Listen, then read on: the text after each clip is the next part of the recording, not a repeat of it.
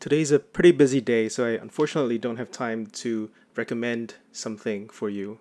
But I figured I would read a recent blog post that you might enjoy because it's been on my mind a lot. The purpose of this podcast was really to recommend other people's work, so I don't intend to make this a habit. Uh, but still, I would like your feedback as to whether I should read my own work. I'm going to paste the full text of what I'm about to read inside of the show notes so you can follow along. All right, here goes. The Meta Creator Ceiling. How many people should be teaching people how to succeed instead of just succeeding in their own way? As independent creators carve out a new career path for themselves, I suspect that some are unintentionally picking a path that limits their growth and robs the world of their true potential. This theory was triggered by this Hunter Walk tweet. And here I embed a tweet that says The emerging newsletter playbook seems to be B players writing about A players while being subscribed to by C players. Of course, it is too reductive to reduce pluripotent people to A players and B players. And of course, this is nowhere near as bad as the real life glass ceiling or bamboo ceiling in normal careers, where a certain set of the workforce is unable to progress by sheer fact of who they are. That is obviously despicable and is a far more important social issue. But the meta creator ceiling is interesting to me because it is a path that new creators follow by choice, yet without being aware of its limitations because nobody is incentivized to warn them. Perhaps because it's an easier game than others, or perhaps because of hype and marketing. No judgment. I, of all people, know that there are many ways to avoid asking what it is I really want to do with my life. Perhaps some definitions are in order. A meta creator is someone who creates content about creating instead of just creating. The temptation toward being a meta creator is extremely high. There are three paths the ABC loop. People want success porn. They're oblivious to the narrative fallacy and ignore luck and complicating details.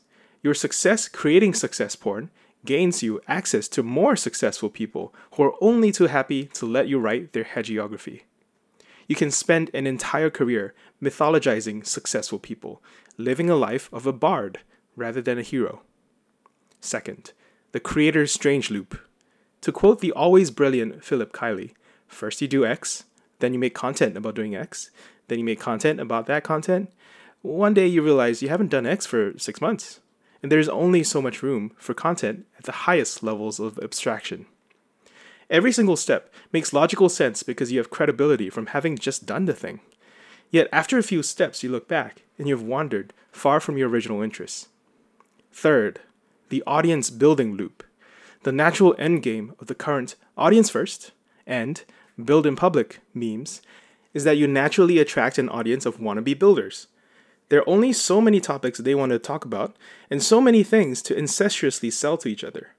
The successful cohorts will be supported by the far bigger unsuccessful ones in a self organizing pyramid scheme. To be extremely clear, you can be enormously successful and happy being a meta creator and bring success and happiness to millions, and that is no small feat. I enjoy Tim Ferriss's podcast and Tren Griffin's blog post. No judgment if that's your thing. The economics make sense too. In a gold rush, go mine a bit of gold, then sell the shovel you used because it's proven to work. But one, you may have a lower chance of success pursuing this path than others because it is both available to everyone and zero sum. But I write for reason number two the sneaking suspicion that even if you win and are top of the heap at the meta creator game, you're still limiting yourself from what you could be doing with your life, what the people you actually look up to are doing with theirs, what the world could be benefiting from if the greatest minds of our generation just applied themselves to other problems than how to crush it on Twitter, or how to get a million subscribers on YouTube, or the 3923rd How Warren Buffett and Charlie Munger Think blog post.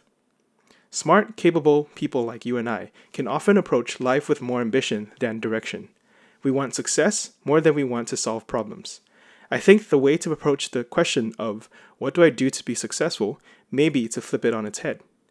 Assume you will be successful at whatever game you play. Are you playing a game you want to win?